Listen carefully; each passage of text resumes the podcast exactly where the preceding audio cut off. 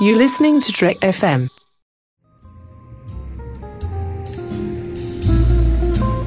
There was a little bar in Mill Valley where all the Starfleet trainees used to go. The 602 Club. You know it. I was there more times than I can remember.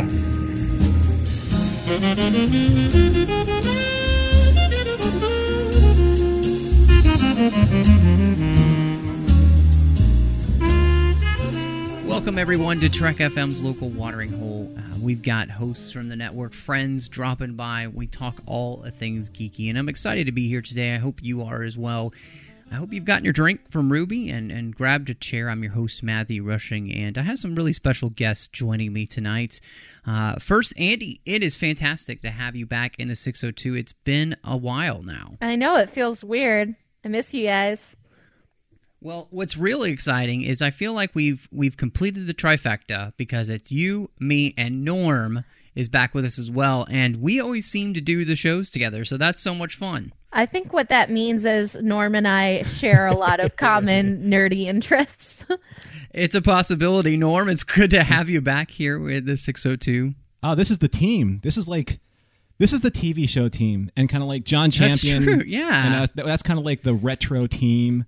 And then Yeah. it's like we have all Yep. these we have all these little That's right. Avengers assembles kind of team. So Yep. Uh, yeah. When it's a when it's a random comics thing, it's you, me, and Jose. Yeah, it's that's very funny. I didn't ever think about that. We've got different teams, and we just well, sign I'm up, glad so- that my obsessive love of television is uh is going to good use somewhere. yeah, we Well, gotta yeah. memorialize that here. You know, we're gonna rock. Why do you this think I out. started this show, Andy? I I needed somewhere to talk about all this stuff that uh, you know uh, I wasn't having a chance to anywhere else. And uh, but yeah, There's only so many times that you can bore your coworkers. This is true. You need Yeah. you need other people that actually care about what you're talking about. right or the random twitter people that will actually tweet you back about the subject you know um, Mm-hmm. yeah this we we needed a better place for that and that's what the 602 is for Or Um, people that pick up your random quotes.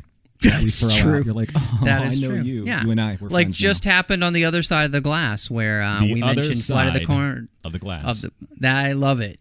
That's our new thing. The other side of the glass, where uh, you mentioned Flight of the Conchords, Norm, and uh, there may have the been song, singing, and there there- may have been some singing. Yeah, just a little bit. So, uh, maybe we'll put that out there uh, at the, at the, as the stinger. Who knows? Anyway, we do have something kind of important to talk about, and uh, we obviously don't talk uh, about Star Trek on this show, but um, we would be remiss if we just didn't mention the fact that Leonard Nimoy did pass. And um, I don't know about you guys, but uh, it was it was weird to have him go. You know, I was younger when D passed to Forrest Kelly, and him being my favorite uh, character in TOS, it was tough to have him be the first to go.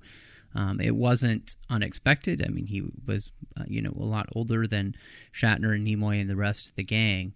Um, but it was tough for me when he died because it meant, you know, there wouldn't be any more Dr. McCoy in things, you know. Um, and luckily, I, I still get to go back and I get to watch those shows that he's in. But the same thing now with Spock. I mean, the the, the Trinity is is no longer the Trinity. It's just Shatner left with us, and um, I don't know.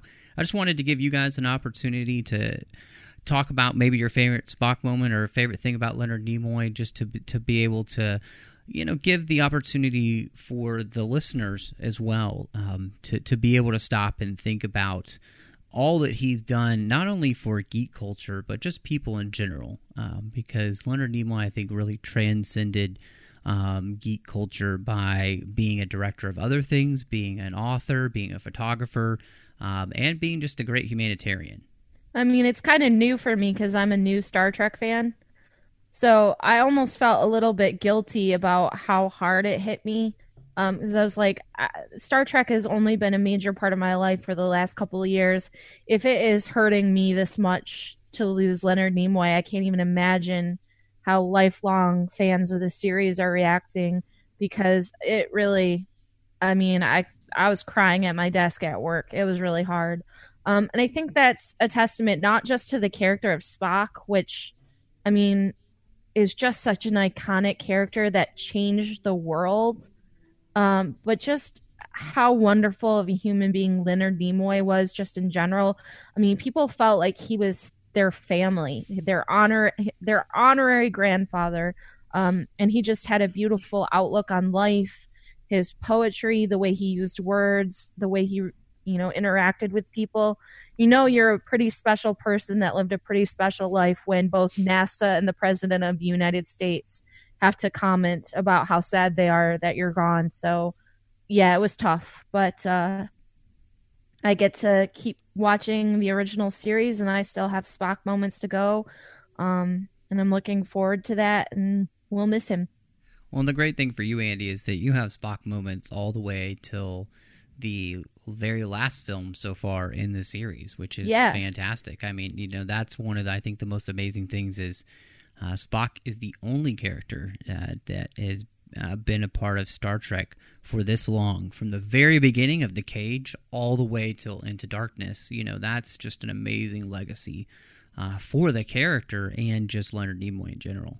Yeah, you know, I think that's the special thing about Leonard Nimoy as Spock is that he is this is the through line from the original series all the way to the new movies, and he's an indelible fixture in the history of Star Trek.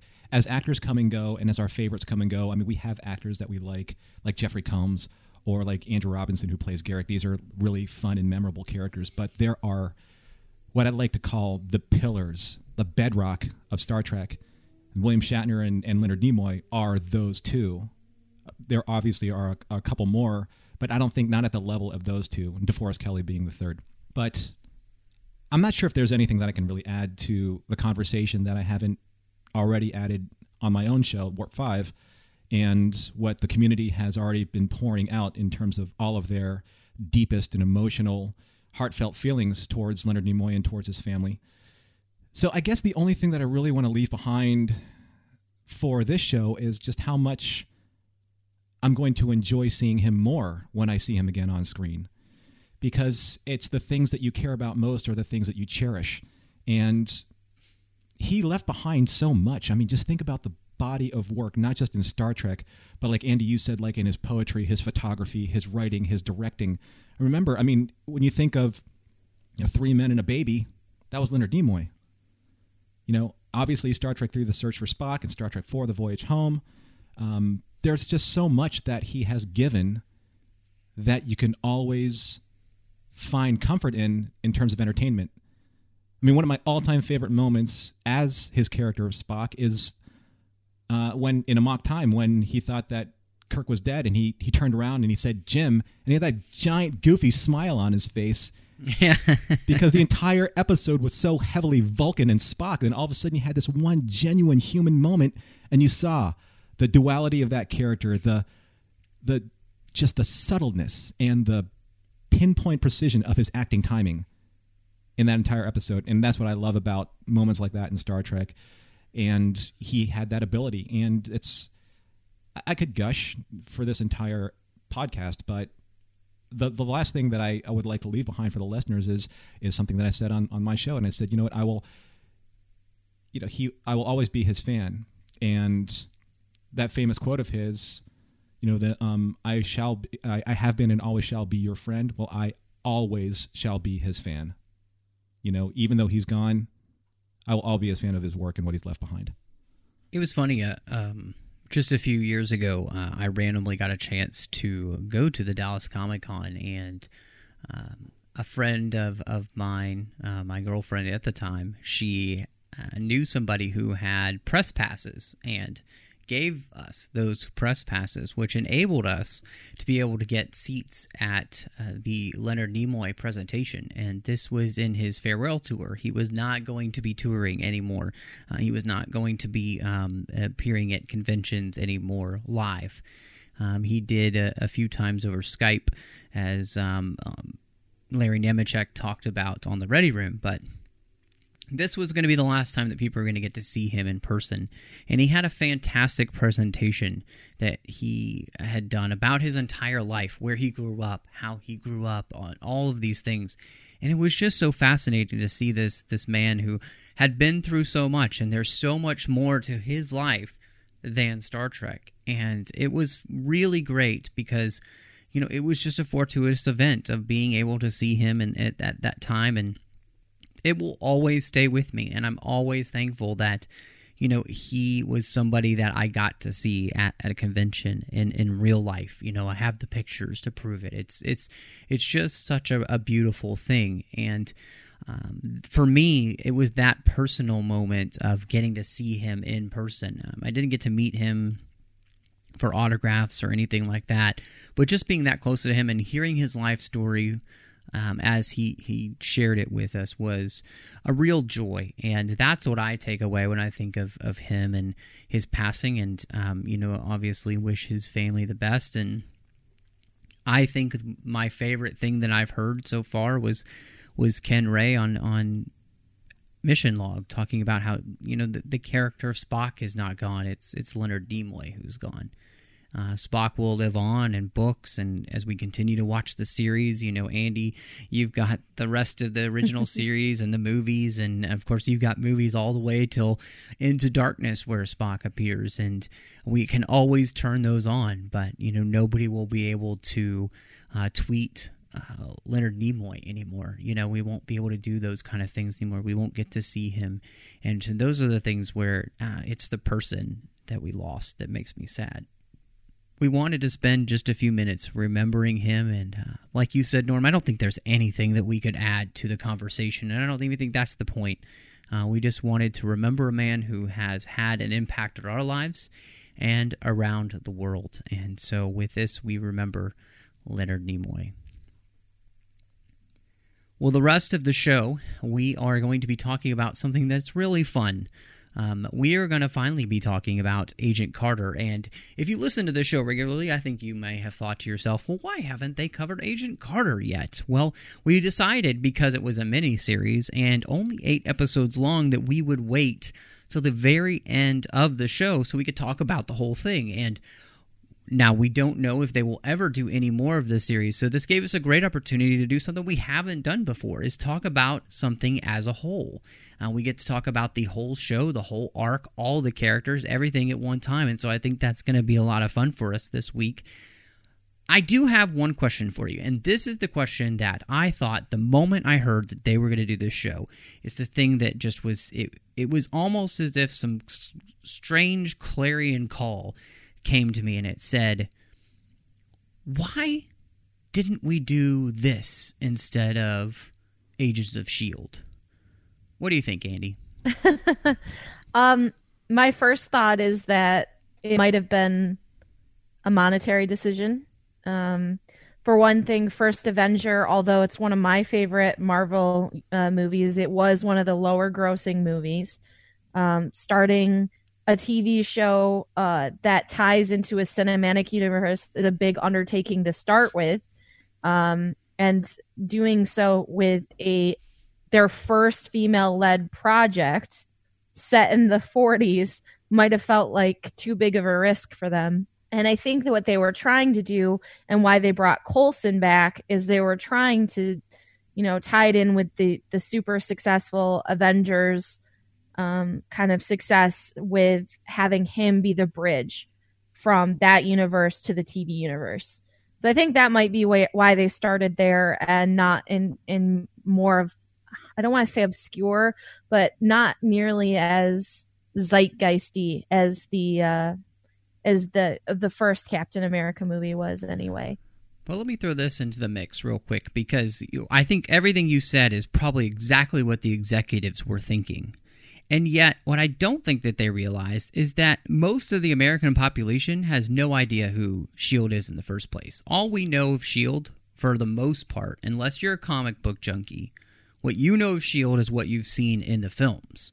And so there's this organization that we've seen the beginning of, at, at, least with with Peggy Carter and the first Avenger film, and we've kind of seen the uh, culmination of with the Avengers and that this organization exists. And then, of course, with um, you know Captain America two and the Winter Soldier and the fact that it falls.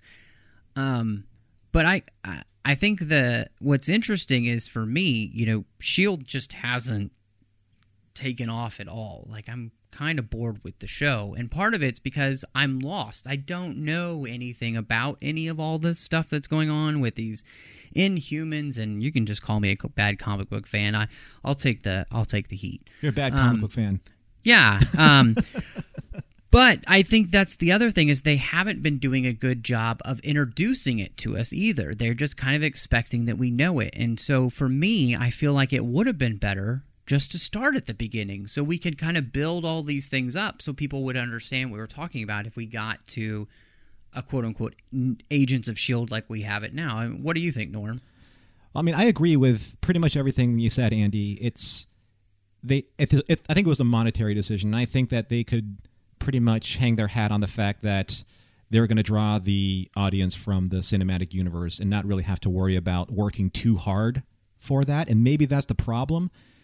Maybe that the executives were thinking that all of this was built in, and because you have Coulson, and Coulson is that very likable through line from movie to movie to movie, that that would just be a really easy entry point for people to go, hey, you know what? Agents of S.H.I.E.L.D. is on. I know that guy from the movie. I think I'll watch it. As opposed to putting all of their eggs in one basket with the and you said this right the very first female character for any project of theirs really the very first central female character for any project of theirs because they don't really have one per se in a leading role in any of the movies. So i think that would have been a really difficult sell for abc to start with peggy carter and the agents of the ssr if you will because they're not shield yet you're right, Matthew. They're not Shield yet, and I agree with you too. Not a lot of the American public that followed the Marvel Cinematic Universe really understands, well, except for the Captain America: The Winter Soldier, really know what Shield was all about. And I don't know. I, I think that they've kind of lost themselves in a way on TV. I'm not sure if Peggy Carter would have been the best starting point, but at the same time, I don't think they've done themselves the best service trying to solidify a really unique Shield storyline.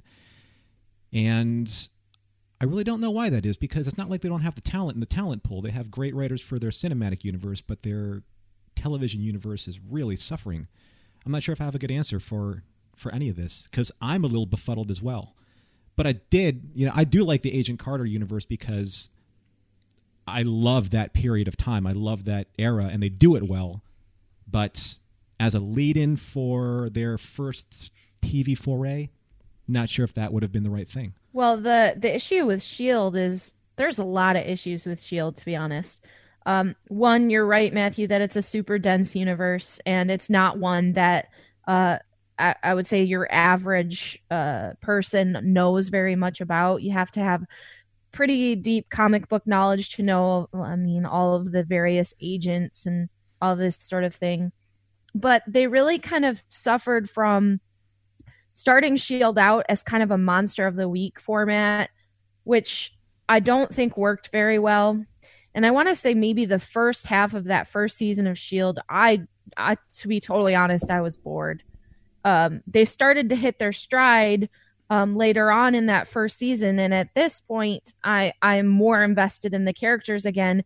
But a huge reason for that is because of Captain America: Winter Soldier and the entire shakeup of their universe. Uh, so uh, just in general i don't think shield is as strong of a show as we would like it to be. Um, and there are a lot of reasons for that.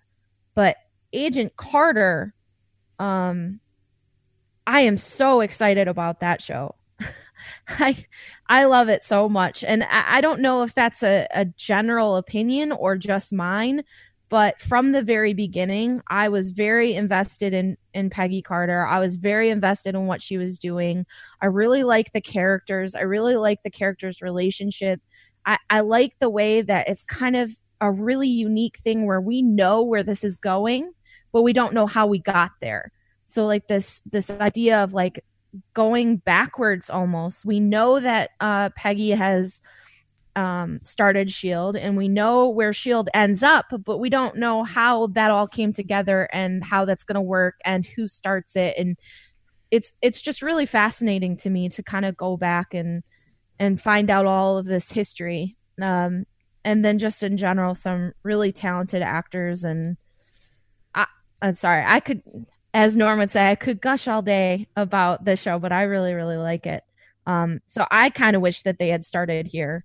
I don't know that from from an executive standpoint that that would have ever flown. And I mean, the ratings are very uh disappointing. I guess it would be the best way to describe it.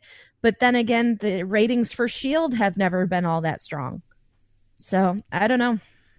Well, I think that you mentioned something, and you know, starting here with Agent Carter and the the SSR and how that transforms in the Shield. The one thing that I love about Agent Carter is that the storyline is more simple. It's more streamlined. You know, we're not dealing with the entire cinematic universe and all of these things and how they're all going to fit together and trying to jam as much as we can in. We're telling a very focused story. And I think if if anything could be said about Agent Carter, the one thing that it really had over Shield, and the one thing that it does that the the DC TV uh, universe has really done, especially with Arrow and Flash, is they're telling us a central story, like a very focused story. Um, and of course, they only have eight episodes to tell their story, so you have to be very focused. And uh, I think that's where Agents of S.H.I.E.L.D. has suffered because it just hasn't had that focused storytelling, that laser point storytelling where there's just so much going on and too much of people just not talking to each other. And it's like all the worst bad teen dramas we've ever seen all rolled up into a, with superheroes.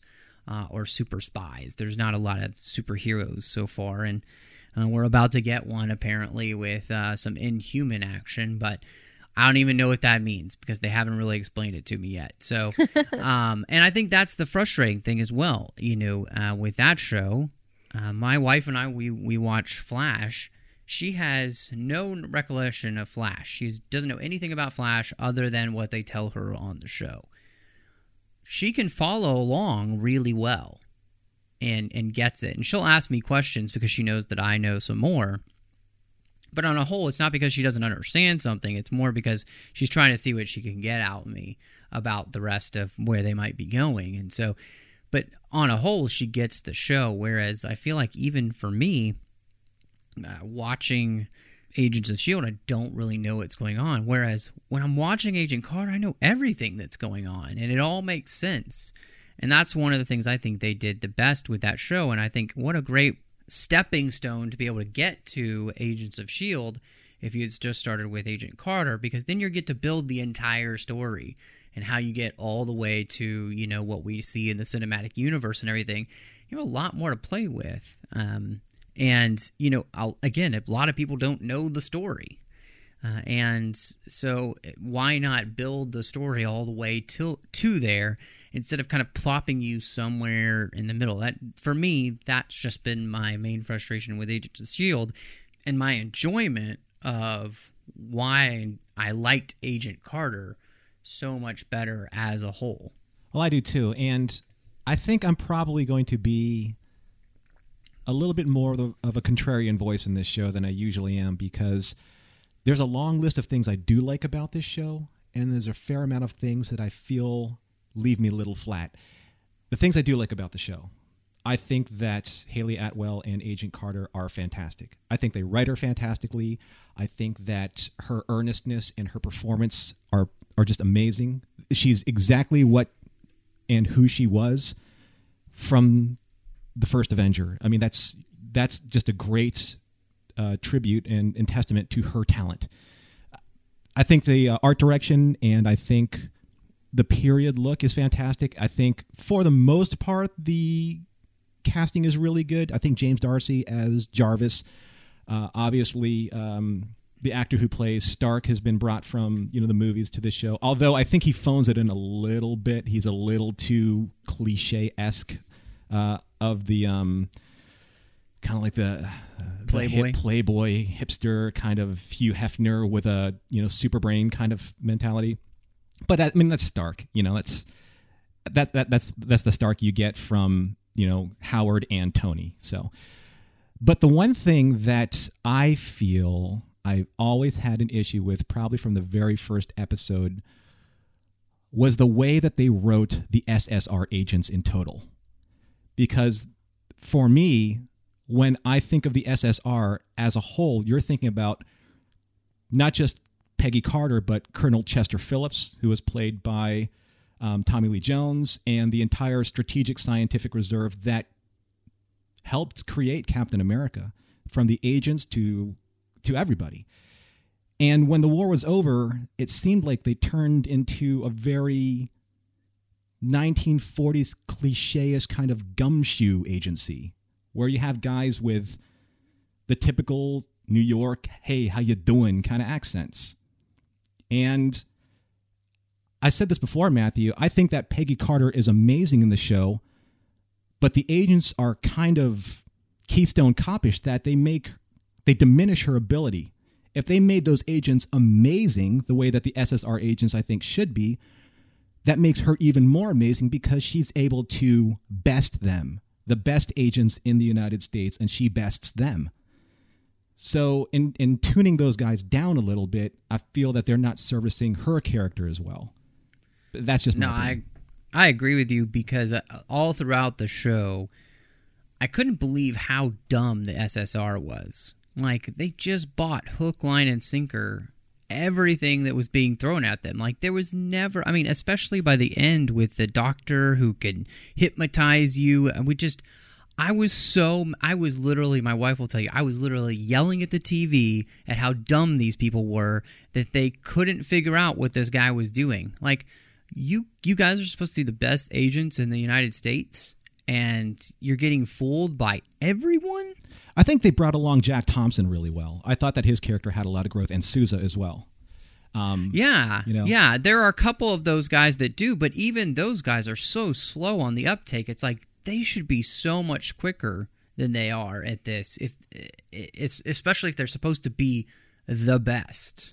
there are a couple moments that are like, really? You did that? Really? I think the number one thing is why, if you capture someone in Russia, regardless of their circumstances, and you're trying to uv- undercover this huge Russian conspiracy, why are you going to keep that mean Russian guy right in in, in your office?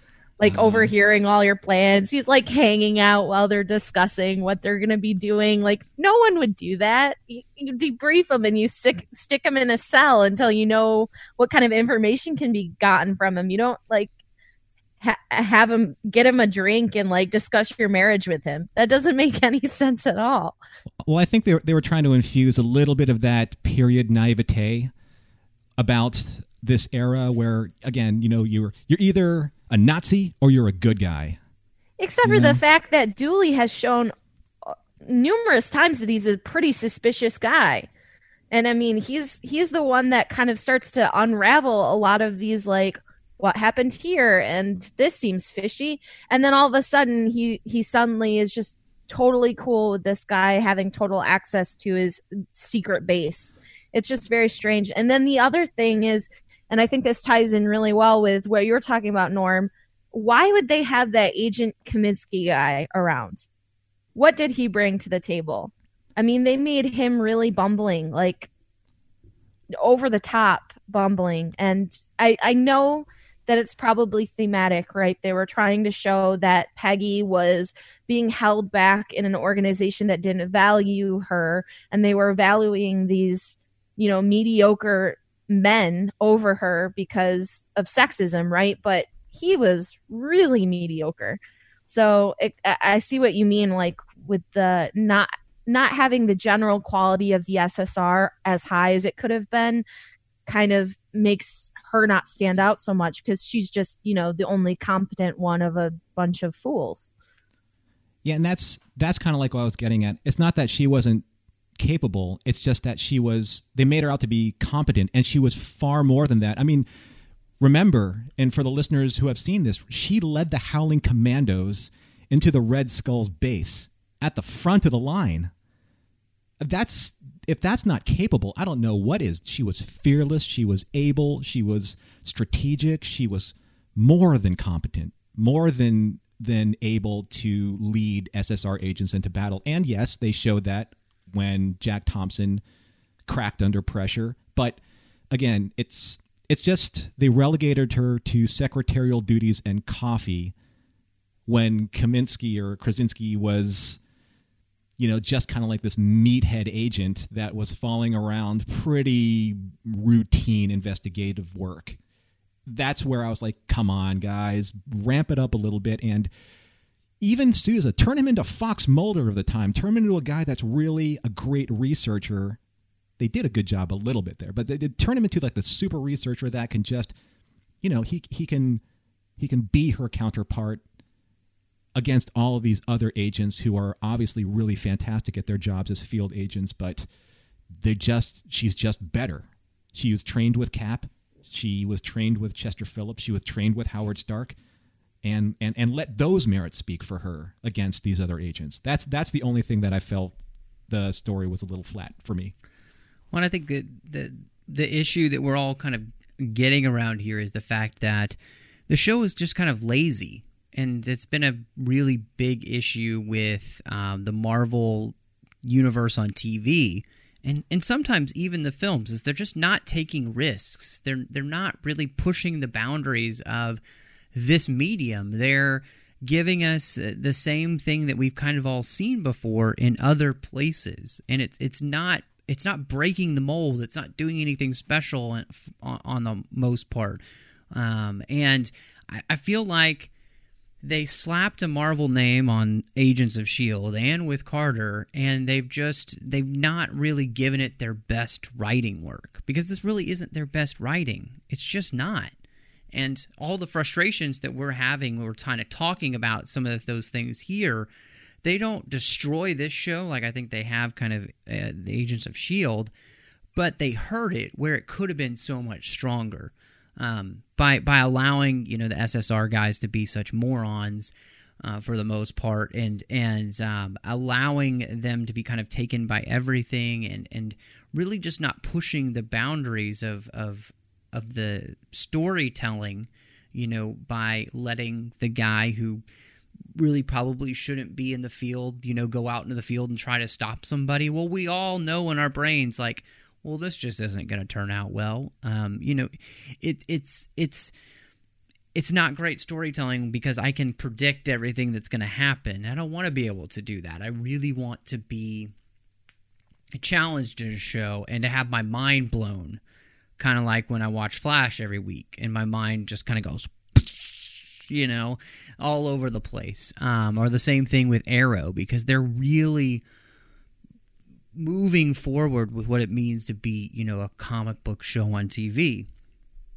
And so that's that's I think my frustration here because like you, uh, Norm, I really really like this this show on a whole. There's so much about it I like, but there's just so much about it that really frustrated me, and it just again it had me literally yelling at the TV um, because I was just so frustrated. And one of the things that I really loved about this show was the fact that it's a period piece um, it, because we don't see a lot of that on TV at all, unless we're watching Mad Men, and then it's fantastic.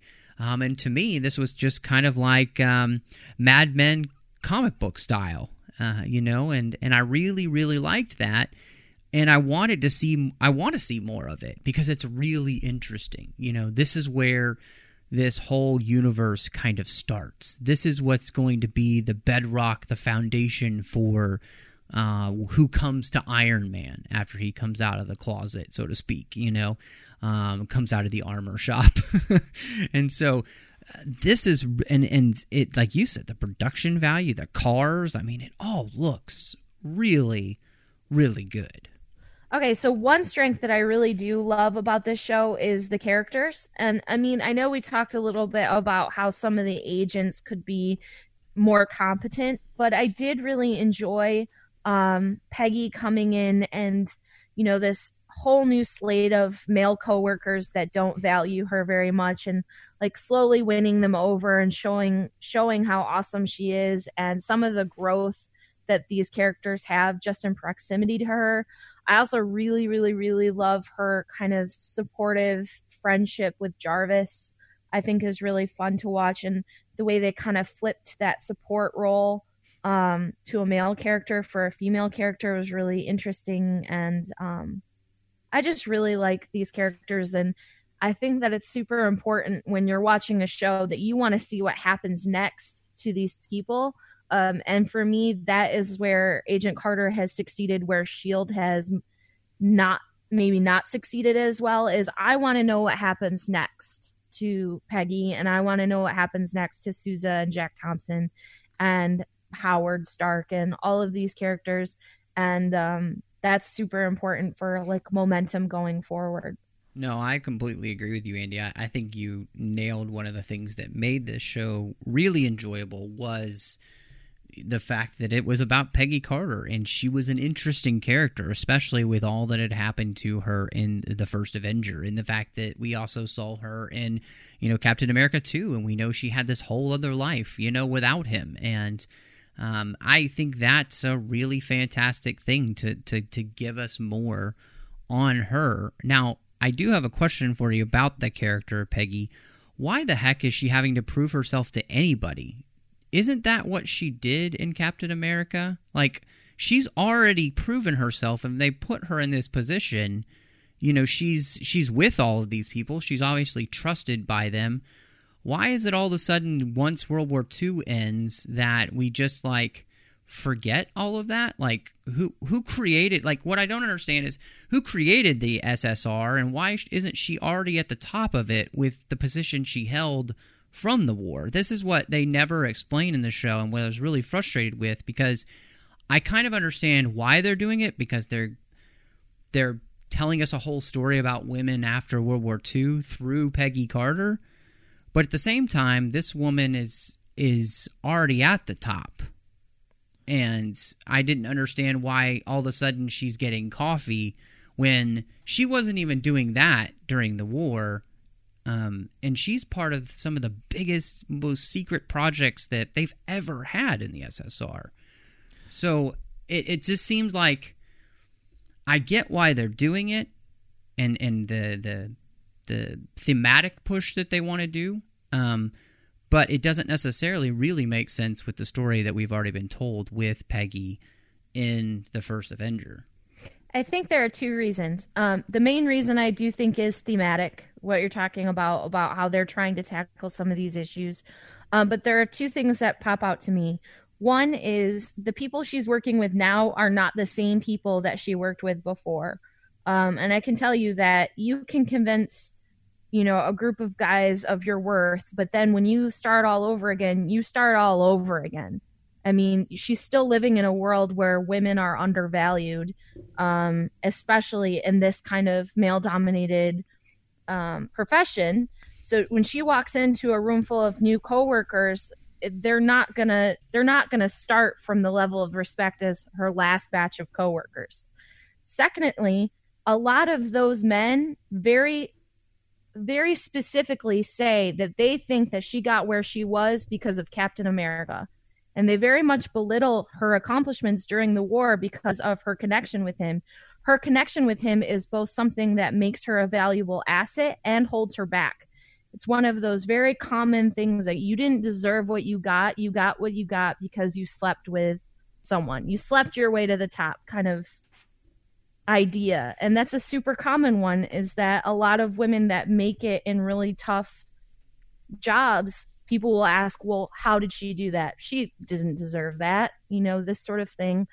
And they even make small little comments about that especially in the very beginning just kind of sly asides about oh captain america's girl right? Those are those are the first those are the two things that come to mind for me when it comes to that issue Right. But and and that's really though my question is is that they don't show us that there's like why there's a change in leadership or or you know there the this is one area where they didn't explain enough to justify where they went with the story.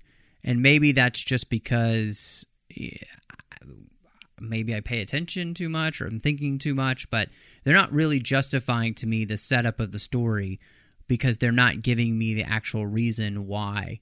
Um, because everything you said is completely correct about why these guys are are dealing with her like that. But why are these the guys that are in charge when it seems like, for all intents and purposes, Peggy should be the one in charge? At least the way we left it with, you know, Uh, the first Avenger and in the first Captain America film. So I felt like what they needed to do was just give us a better reason why this has happened in the first place. And it would have really helped and I think really strengthened the point that they're trying to make there with those those angles of you know a woman being put down and all that kind of stuff in this time period just because she's a woman and let the men handle it. Um, I, I think that would have been much stronger if they had done their job in kind of creating that storyline um, more thoroughly than just kind of plopping us in. And I I understand they only have eight episodes to do that. We just I, I feel like you just need to tell us more. Um, because it's it's important for those that are really paying attention to the show and and you know I think everybody kind of coming into Agent Carter probably has already seen Captain America. So they have a familiarity with where she's been. It would have just made more sense to really have her um, at, at least explain how this agency has progressed from you know the end of the war. There are a lot of telltale signs, though, that I think that uh, they may have confused the audience with the way that they wrote Agent Carter for this show versus what we saw in the movies. Point one in Captain America the Winter Soldier, when they went to the base uh, in New Jersey and they saw a secret room and they saw the three founding portraits of S.H.I.E.L.D., and at that time it was the SSR, you saw Chester Phillips, you saw Peggy Carter, and you saw Howard Stark. That in of itself is almost um, a very telltale sign of where she was in the organizational order. Okay, so I just don't see why they would have retreated from that in a way when they approached her character for this show. Again, it's I said this before. It's it's the way that they wrote the male agents that informed the way that you observed Peggy in this show, and I don't. I just don't think that the way they wrote them did her a good service because it doesn't make her better. It just makes her better than them. And this is a woman who we saw in the first Avenger and we saw in the Winter Soldier who has all of this ability, but they never paid it any respect and screen time per se. You know, and I that's just I kind of like got a little caught off guard with that because of of who she was in the movie, and they set the tone for that at the very beginning of the first episode where she said goodbye to Steve, but she was still in that command chair talking to him through the mission. Anyone in the SSR that was part of that mission would have been able to say, Don't you know who she is? Don't you know what she's done? And she was part of the SSR far earlier than Steve Rogers was. So it's not a question of her relationship with him as Captain America.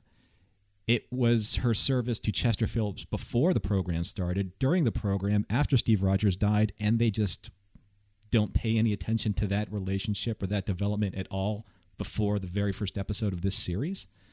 It, it didn't make any sense to me. Yeah, that's what I'm saying. And that's what I didn't get for the show. And what was so great about the show is that, man, Jarvis and Peggy Carter together are awesome. I mean, I love the way they work together. They are, I mean, I, I love the fact that I got to know the person that, you know, Stark will call, you know, his personal assistant.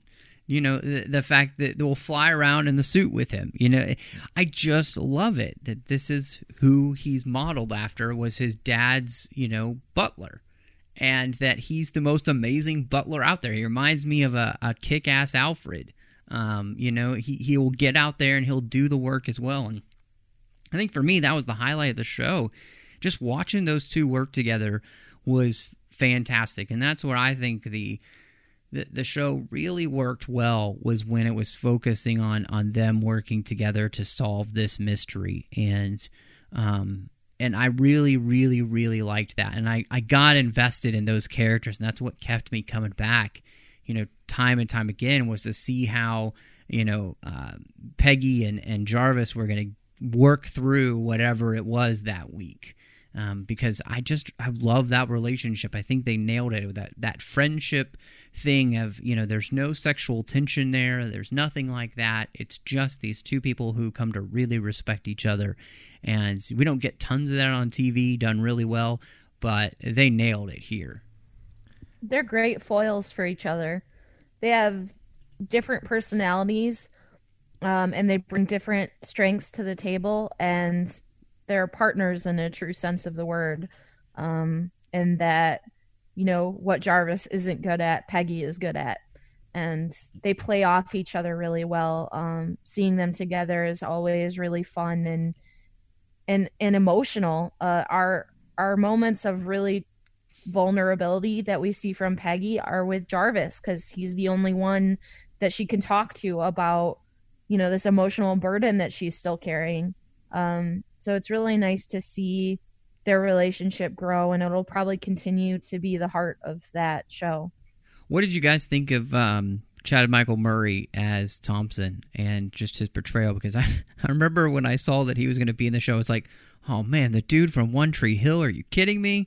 Um, but you know, I just felt like he pulls off the whole Mad Men thing well, and then where they took the character and the fact that they gave him some really interesting character development uh, was was really great. In fact, even the end, the very end of the show, you know, where he's he's walking by and he's getting patted on the back and he doesn't say anything, like he hasn't quite learned how to not be a complete prick yet. Uh, I thought was really interesting, and yeah, just a really really interesting character, and I think kind of. Um, I'd, I'd say inspired casting because that's not what I expect to get from, say, Chad Michael Murray on a show uh, especially when all I really know of him is One Tree Hill. Oh, then you never saw Gilmore Girls, where he I played. know, I I know played Gilmore- Rory's Yeah, arrogant, privileged Yes, boyfriend. yes. Because this is pretty Gilmore much Girls. exactly what I expected from Chad Michael Murray. Is he really does play that that I've got it all figured out. It's all been handed to me. I don't, you know, I'm the golden boy kind of thing. Uh, that arrogance and and uh, honestly, the mistakes you make when you take that for granted. Um, so I thought it was pretty good casting. Um, I like that he's growing and that he's learning, uh, but he isn't quite there yet. There's there's more to go. That's always good. You never want a character to be done per se. So um, we'll see, you know, where he takes that. Yeah, whereas you have like Krasinski or Kaminsky, I can't remember his name. He's a very one and done type of personality. And for the most part, I think Chief Dooley is too, because, and I like that actor. I liked him in uh, Silver Linings Playbook. I like him in um, a couple of HBO shows that he's been on, uh, Boardwalk Empire. Um, he's a good actor. And I felt that he got George Lucas here because it's basically show up, you can do a New York Brooklyn accent pretty decently. Uh, your tie is ridiculously short. I mean, come on, you are the head of the SSR, and he just he came off very stereotypical, cartoony, and I thought that was so flat for someone who had these moments of brilliance. Like you said, Andy, before he there was a short little investigative period that he had where he was doing the SSR job, where he went to uh, uh, that prison facility and started making these like little sideways deals to get information. And I was like, okay, all right, this is this is the chief. He's doing the chief type work. And then it all of a sudden, you know, he had the whole I'm going to trust this Russian doctor with pretty much walking around my office without any kind of chaperone and you saw what happened. So I was like, oh, they really just didn't quite streamline his character. Now, Chad Michael Murray, I always thought if you can't get Fred, um, Ryan Phillippe, you get Chad Michael Murray, because he does have this this air and this entitlement to him. And because they made him out to be this war hero, and we found out the truth about that, he really did play that for all of the currency that it was worth until the moment where we saw the flaw in his character and I was like, okay, that's a nice moment of brilliance. Let's see where they go with that. And I thought it was realistic that he that he didn't kind of cop to it at the end, where it's like, yeah, I'm the chief now, you know. Thanks, Senator. Pat me on the back. This is my show. But well, he- that's not how ca- mm-hmm. that's not how people grow. People No. don't oh suddenly see the light and become new people. He's learning, but I mean, there's going to be two steps forward, one step back. So I really liked that moment too. Um, it's it's a good character moment for him because he's still got a lot to learn and he's still got a lot of prejudice to overcome. Right. And then it's nice that that happened as he walked by Agent Carter and Sousa because he was just like, You're going to take that? And she's like, It really doesn't matter to me either way. Because it doesn't. It, that's not what she's about.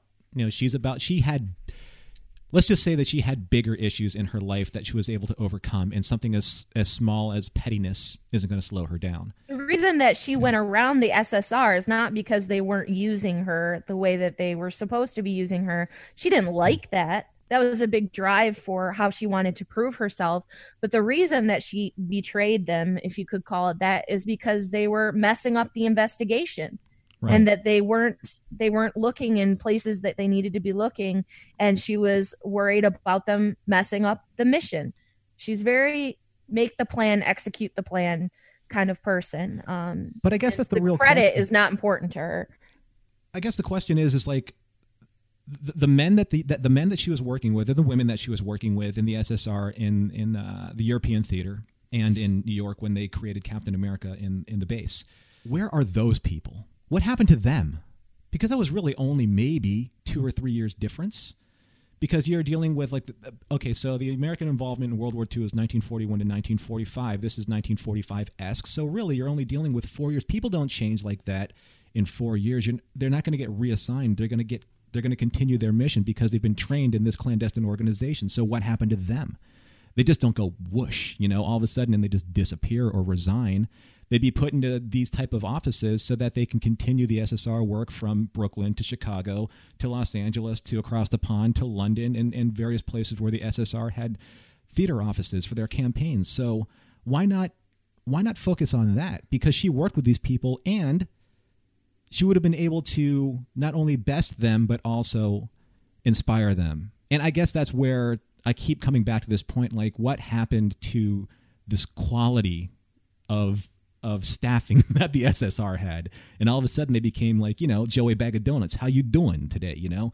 I'm like, no, no, that's that's not where I wanted these guys to go. You know, I wanted them they were flatfoots, you know, the 1930s Brooklyn cop. But that's not who the SSR is. We saw that clearly in in the two Captain America movies.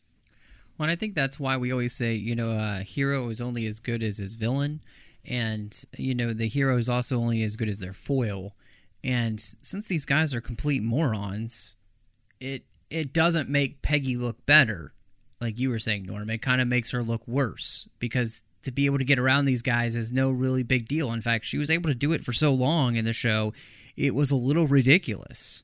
Um, and the one redeeming character I thought in that whole thing was Sousa being able to piece together all of this stuff because you know he doesn't he doesn't get to use his brawn anymore. He has to use his brain now, and he he's a he really is a, a great detective. He's doing good detective work. Um, he's he's finding the connections where nobody else is and piecing it all together. The problem was is I got so frustrated with is that the whole time I felt like you know Peggy could have just told Sousa what was going on and Sousa would have been on her side. But she doesn't trust anybody and they don't trust anybody the the rest of the agency. So nobody's talking to each other. And that that gets so old to me because it's been done so many times. And uh, to me that was just kind of where again the show was being a little bit too cliched. It's using too many of the tropes that we know in storytelling to tell its story and not necessarily well when it could be trying something new and bolder and better to tell us an even greater story. Because what I loved is there's some amazing connections here in the show as well. I mean, about the Black Widow program, we see that um, you know being started and, and run there in Russia. That's fantastic. We all know that Natasha Romanoff comes from that. And who doesn't want to see a freaking Black Widow movie? Uh, raise your hand if if you do. Yeah, we're all yeah, that's right. We're all raising our hands because I've been waiting for a Black Widow movie for it feels like my entire life. yeah, but I would love her know? to start with that story. I'd love her to yeah. start with where Dottie came from and then kind of move on from there. I thought that was yeah. really smart. Well, I mean, you were saying like uh, the villain is super important. I thought Dottie was a particularly interesting villain. Right. Um, she's also a woman that people underestimate, and she uses that against people all the time. Um, and it's one reason why she's so effective as a spy, assassin, killer. And then just the kind of sweet evil I love that. Um, and then again, bringing up this this backstory we know for Black Widow, which really hasn't been shown in the movies yet. Um, so being able to get a taste of that, I, I just I really enjoyed that villain, and I thought she was really effective. I was less convinced by the guy that could apparently hypnotize you by looking straight in your eyes and saying "focus" a lot. Um, no, no, he but- twirls his ring. I Yeah, need you, is- Andy. this I is the you one focus. ring. You know? I need you to focus. Complete like- focus. takes 30 seconds and you'll do whatever I want. Yeah. Uh, but Dottie, I liked a lot. Um, so that was a, a that, and that's just a really good parallel for, uh, for Peggy. Yeah, I thought that was great. I, I thought she was a fantastic foil and and honestly underused uh, in in the show. And that's again where I'm thinking you're not taking risks here. You're doing just so many generic things that none of it's uh, um, surprising to the audience. You know, uh, if she had ended up being the main villain instead of the you know the scientist, I think that would have been so much more interesting than it, the, you know having this the stupid hypnotist be the you know the main bad guy. Um, it- it's again, it's just not a risk to have him be the the guy telling her what to do instead of it. You know that they've trained these super spy women to go use all their feminine wiles against these men who don't give them the time of day and Except destroy for them. Howard Stark. Well, who, except you know, for Howard Stark, who has time give for you every a woman. bracelet and all of your all of his Eh, secrets yeah, in the same yeah. night. Exactly. Um, so I yeah, again, that's that's just a thing that was frustrating, and I think the other frustrating thing is that, that Norman, why we just been hitting all night, is just that you know this is all one connected universe, and uh, the fact that they didn't do a good job of of connecting the beginning of the show and its foundation to what's already been shown, um, and have some incongruity there is really frustrating um, for anybody who's paying attention um, especially when like what you said, Andy. I, I just wanted to kind of know more about this Black Widow program. I, I think Age of Ultron, we're finally going to get some backstory for. It looks like from the trailer we might get some backstory for Agent Romanoff. Um, I don't know, but Well, they're ballerinas. What else could it be? yeah, it's got to be it.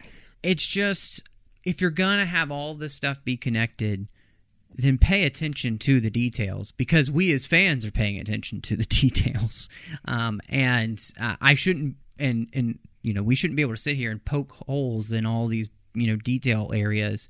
If I know you guys can do it because you write the freaking comics in general, and you got the guys who write the comics involved with these shows, you know, um, and then the head of Marvel Studios, they, know what they're doing. Um, don't make it so easy to, to poke holes in. And, and that's where I think, again, DC is doing a better job because they're taking everything from the comics and crafting their own story.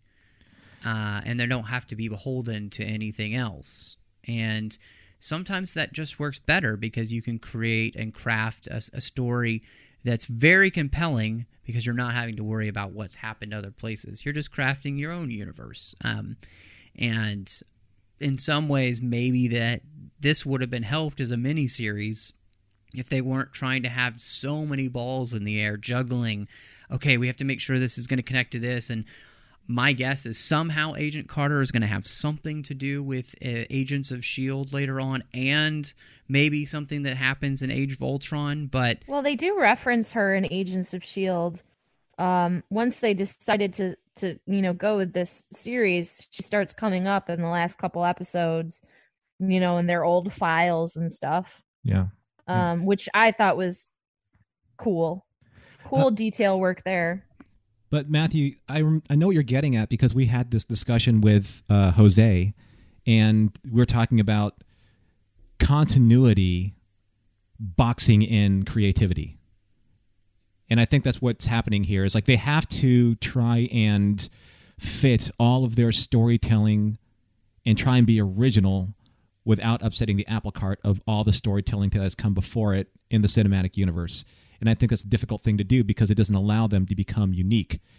It allows them to tell a story that fills in the gaps, but that's not necessarily the best storytelling because it's kind of like uh, it's kind of like okay, so take the Clone Wars for example. We know the Clone Wars as they were hinted by Kenobi in Episode Four, where he says, you know, you were part of the Clone Wars. Yes, I was a Jedi Knight, the same as your father. As soon as we start hearing that the Clone Wars is going to be a series, we're like, oh man, well we we already know all this, but we didn't because the Clone Wars was told so well and they allowed themselves such storytelling freedom without disrespecting the material that they actually proved the equation of being unique and also filling in the gaps can be done. And I felt that there was an opportunity here for that to happen, but I don't think the writers were good enough at this stage in the game to be unique but also stay within the confines of the of the MCU. And if they did have that deftness of skill, this series would have been immediately slated for a second run, you know, for another eight episodes. Well, and I think what you just hit on is the fact that George and Dave with the Clone Wars take some supreme risks. I mean, they shake things up from the very beginning. They throw in Ahsoka as a Padawan, and uh, they just lay waste to everything we think we thought we were going to get with the Clone Wars and craft something that we just didn't think possible. And I think that's where they had the idea.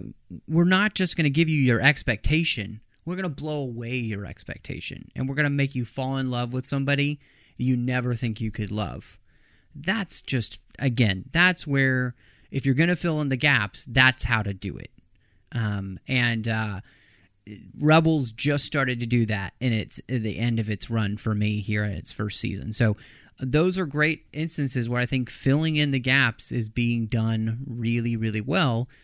And this is where it's just not happening. Um, and it's just frustrating because, on a whole, I really enjoyed a lot of these characters. I enjoyed the performances. I enjoyed everything about the the show, its production, how it looked everything that it had going for it. I really like the character of Peggy Carter. I want to know more about her. I think she's a fantastic um, just character in general. I don't care if she's a woman. It, it doesn't matter because she's just so good. She's so compelling as a character and what has happened to her. And they, they just don't service her. And I, I think what, I want to get to this last topic, uh, this idea of just kind of women at work here after World War II and what's most frustrating is I don't think they service the subject matter that they really were trying to get to by some of the choices that they made. Um, they do a great job of kind of showing how women in World War II, specifically afterwards, all the men come home and they take their jobs back, and the women are just supposed to go back home. And sometimes these women were better at their jobs than the men uh, to be honest. But the the man got his job back, and the woman was expected to go back home and start cleaning and cooking again. Um, and some of those aspects of this show could have been so much stronger if I think some of the things that we had talked about with the agents, besides Carter being better and stuff, it just could have been better served.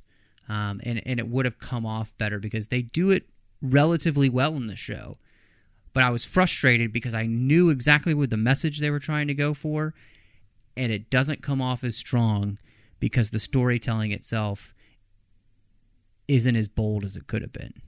Go for it, Andi. I don't know where to start, really. I'm just really excited that we finally have a female led comic book. Anything, really. I mean, we haven't had a female led comic book movie for either DC or Marvel. Uh, this is the first female led comic book project that either DC or Marvel has really done. Um, well, I mean, Elektra and Catwoman, they don't they don't count for you. Do we really want to count Elektra and Catwoman? I'm just saying it's they I'm surprised they, they exist out there. Un- unfortunately, I, I'm not saying they should count, but uh, or should have even existed in the first place. I'm, I'm just saying at least DC had the the guts to try it. Um, you know, Marvel hasn't even had the guts to try it yet. Yes, they haven't they haven't tried it and the sad thing is is they actually have the universe and the characters to pull it off. Um I mean Black Widow obviously. Uh they have announced um Captain Marvel movie which should be cool. But the thing is is if you already have built-in female superheroes, I, I don't know why you wouldn't start there. I guess. And I mean, DC really the fact that they just now have decided to do a Wonder Woman movie is I can't even begin to talk about how frustrating that is. But we are seeing forward momentum on this, right? Um, so I was really excited to get Agent Carter. I was really excited that they explicitly tackled um, her being a woman and what that meant for her, and they very they very clearly were trying to put together a feminist message in a comic book setting, which was really exciting. And I truly, truly, truly enjoyed. Um, and I, it's just, it's long overdue. It's much needed. And I thought they executed it very well. Um, and I really need a season two of Agent Carter. Actually, I need six seasons and a movie of Agent Carter. So, they need to get on that and start making that for me right now. Um, so yes, in summary, yes, there were a handful of flaws. Mostly, I think we've talked about the continuity issues and a little bit just the world building, but overall, we enjoyed this series and we enjoyed these characters and we want to see more of them. No, I agree. And I think the great thing about what they did with Agent Carter is that they didn't change her because I thought that Hayley Atwell still brought the same quality of acting and the same attitude and the same strength and independence and everything that you loved about Peggy Carter in the movie to this series. It's unfortunate that they didn't bring the rest of the game up around her because I think it would have just made her even better. Because I love I loved her ever since I saw her just stand toe to toe with everybody in the Winter Soldier and, and in in the first Avenger because it was about doing the right thing. It wasn't about being a man. It wasn't about being a woman. It was about who she was serving with or for. It was about beating evil, you know. And she wanted to do it for her country, and she wanted to do it in the best way possible. And she focused on the mission, like you said before. It wasn't about credit, and it's not about who's paying attention to who. It's about the mission, about completing her assignment to the best of her ability, because you can never fault success and quality. And that's what I always thought that she brought to the game. And she's just such a fantastic actress to watch because she's so strong. She walks tall. I mean, she it's literally she can basically stand toe to toe with anyone, whether it's these agents, and I'll use that term lightly at the SSR in this show, or being a source of inspiration for Angie, because we didn't even talk about Angie, Lyndsy Fonseca's character. I don't think that Angie would have gotten anything out of her life if she didn't meet Peggy, because Peggy is the kind of woman that she would like to aspire to be. She didn't care for, you know, I mean, she didn't care for Howard's antics. She was completely immune to that because she knew what Howard was all about. The only person that she respected was the person that respected her, and that was Jarvis, which made their relationship fantastic. So you know that they were doing right at certain parts of the show when they were on their game, and those are the moments between her and Jarvis, and sometimes with with uh, her and Angie. But overall, I thought that they wrote her well. I-, I thought that the overall quality of the show was good. And if they just fixed a couple of things that were I thought were fundamental in terms of the storytelling, I would this would have been probably one of the gems of the of the year and definitely of the winter season because it had so much promise and it delivered on a lot of levels, but it really would have been complete if they just paid attention to some of the storytelling issues. It is frustrating that it it felt like with Agents of Shield, we've had a lot of issues on the show, and I felt like okay, this Agent Carter thing. This sounds really interesting. I feel like this should have been the the thing that they did from the very beginning. This was what Agents of Shield should have been in the first place to kind of give us our first taste of everything. And I felt like they were uh, going to have learned from their mistakes uh, in Agents of Shield with Agent Carter. They were going to have fixed a lot of those issues. And we get to this, and I'm I'm frustrated because they haven't, and they're not servicing a character that I really like, and they're not servicing a character who, yes, is a woman. And It's the first time for the Marvel universe that it's it's been put front and center and they're not really giving her the due that she deserves. And that's what really frustrates me uh, because she deserved better storytelling than they gave her. And on a whole, I would rank this show, uh, you know, just so much above Agents of S.H.I.E.L.D. at the same time, that's really not saying very much. Um, because, you know, when I rank it in comic book shows, you know, it's somewhere below Gotham, which isn't awesome. You know, Gotham's okay. It's it's it it's still holding my interest enough, but it hasn't really done what I had hoped it would do.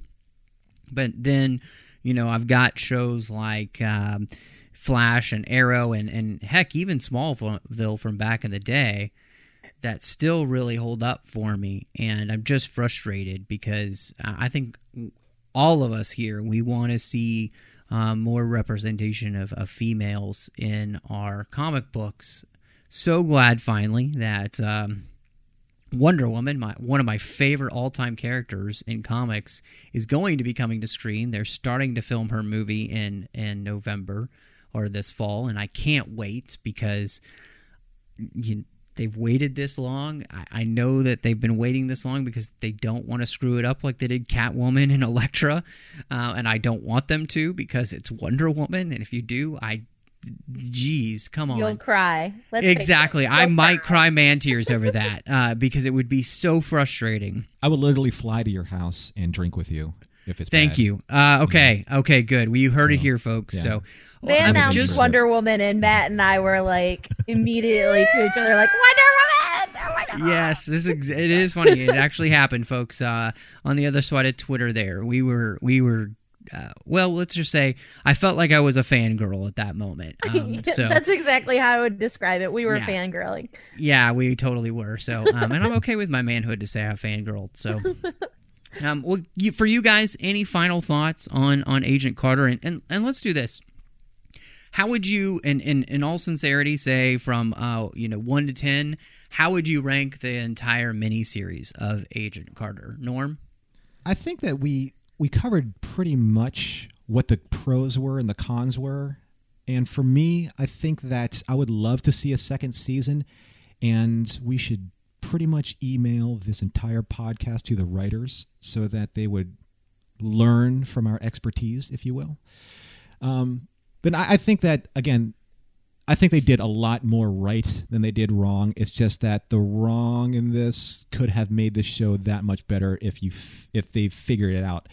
I want to see the Peggy Carter in that type of reverence that they gave her when you saw her portrait in Winter Soldier. When I saw her portrait down there in the SSR base, I was like, oh, it's Peggy Carter. Yeah, because she's standing in that same I mean, she's standing in that same kind of level with Chester Phillips and Howard Stark. She's the third of the Shield founders. That's huge. I mean, when you think about it. So if they can bring her back to that type of renown, then definitely I would like to see a second season. Uh, I would probably have to rate this, uh, in all fairness, I'd probably rate it a 7 out of 10 for me. What about you, Andi? To me, I, I always put more importance on the characterization than I do any plot or storytelling issues, which is probably why the plot and storytelling issues, while I will admit are present, do not bother me as much as it seems to bother the two of you. I would give it probably a nine, basically because I just can't wait to see where they go and how these relationships change. And I just think that the the dialogue is so fun and i just had so much fun watching the show and like i i could watch it again tomorrow so i will give it a nine.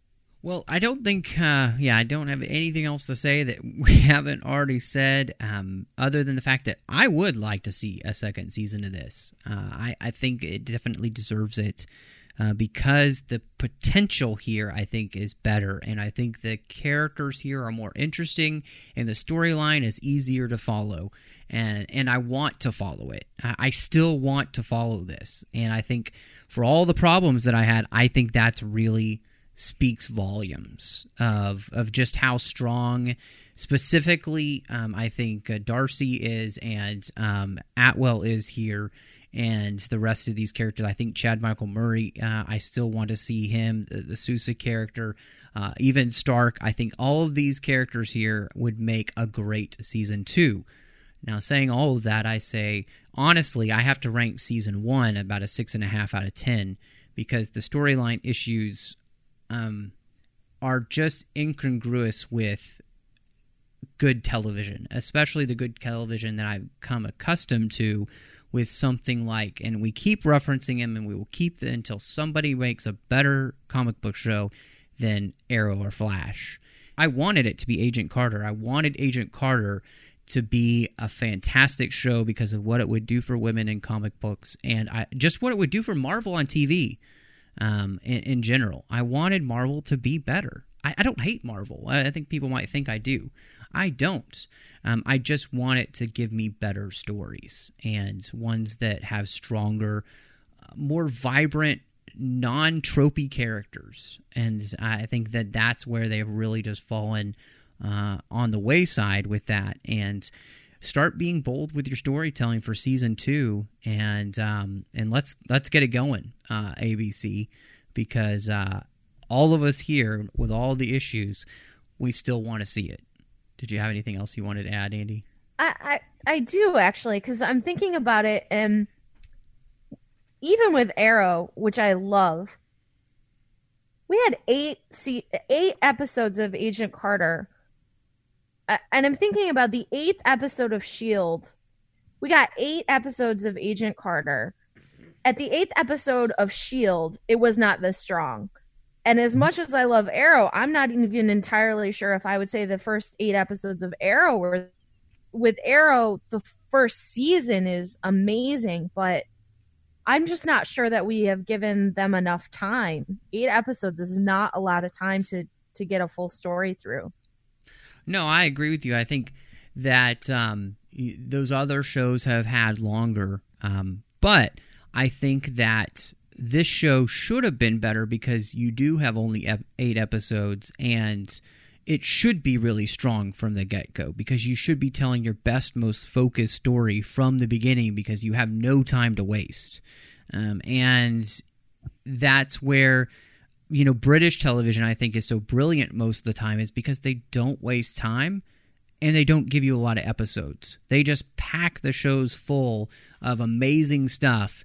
And you might get one or two seasons a lot of times of a British show. And they might be six episodes each. But that's all you needed to tell a fantastic freaking story that you'd want to watch again and again and again. Um, and that's what I would expect from, say, Agent Carter here. Whereas, you know, a show like Arrow or Flash, they do have 22 episode seasons or, you know, 24 episode seasons. They get a lot of time. But again, the best thing about those shows is they don't waste time and they're very focused in their storytelling, um, especially Flash. I mean, we are going, uh, we are just blazing through at warp speed. I was waiting show. for the pun. Yeah, really I mean was. there are there's no way to talk about Flash and, and what they're doing without talking about how fast they're going. Well, Flash was lucky in that they already had an established universe and a um a writing team that was you know used to each other and already like really clicking on Arrow. But yeah, Flash the first season of Flash so far has been phenomenal. No, I hear you on the on the focus storytelling thing. It just it occurred to me literally the last thing when we were discussing kind of the last thoughts that I was like eight episodes. It's really mm-hmm. it's really short. It is. Well, there's a show that I've I've recently just fallen in love with and it is um it's on BBC America. It's not a British show, but it's um Canadian show. Orphan Black. And yeah, and there were only 10 episodes per season, and I literally could not stop watching one after the other after the other. I was compelled to watch because the storytelling was so tight. The characters are so interesting. The dilemma was so grand and bigger at every cliffhanger that in those 10 episodes that was it was focused, it was economical, it was heavy, it was incredible momentum and they, that's what a really nice, tight, concise, focused well thought out, well written season can do. Matt, we need to talk Orphan Black. Well, I'm going to watch the show sometime, and we will because uh, there's plenty of people on the Babel conference out there who would love it if we do that. So, just add it to my queue of shows uh, that I'm trying to catch up on. In fact, uh, this might be a good time to talk about Patreon, and uh, because unless I can stop working and just watch TV and read books, I don't know how many things we'll, we'll be able to get to. But it's definitely something that I, I do want to do because I, I think it would be great for the show. Um, guys, it's been awesome talking about Agent Carter, and I'm finally glad that we got a chance to do so. But it is not the only thing that we have been talking about here on Trek FM the past week. So here is a quick look at some of the other things you may have missed elsewhere on the network.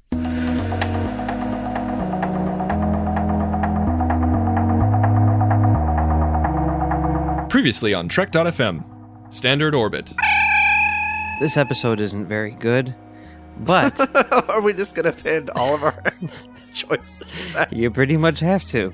But the thing about this episode, which we talked about a couple weeks ago, I think, is it's a crazy idea. Earl Grey. Picard, can you construct a, a rudimentary lathe? Go for its weak spot. It's an energy being. It doesn't have a vulnerable spot. Get off the line, the forge. The Orb.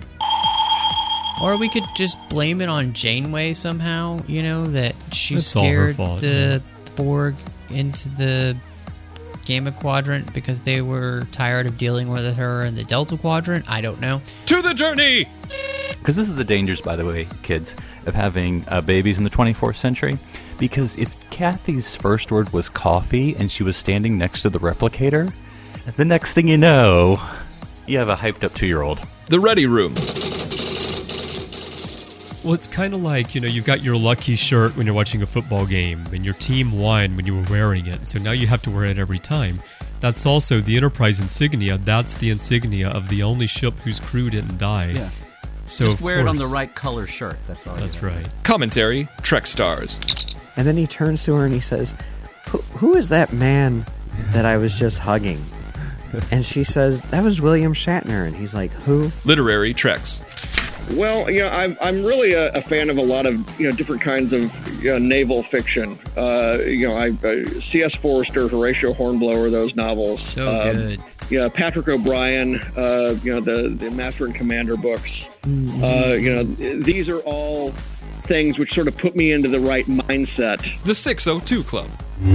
So when we come kind of to the story here, and especially off of doing literary treks where we talk about Michael Piller's book Fade In, kind of got behind the scenes of, of insurrection and really seeing how the that story changed. To me, it really just exemplified the importance of story in a movie.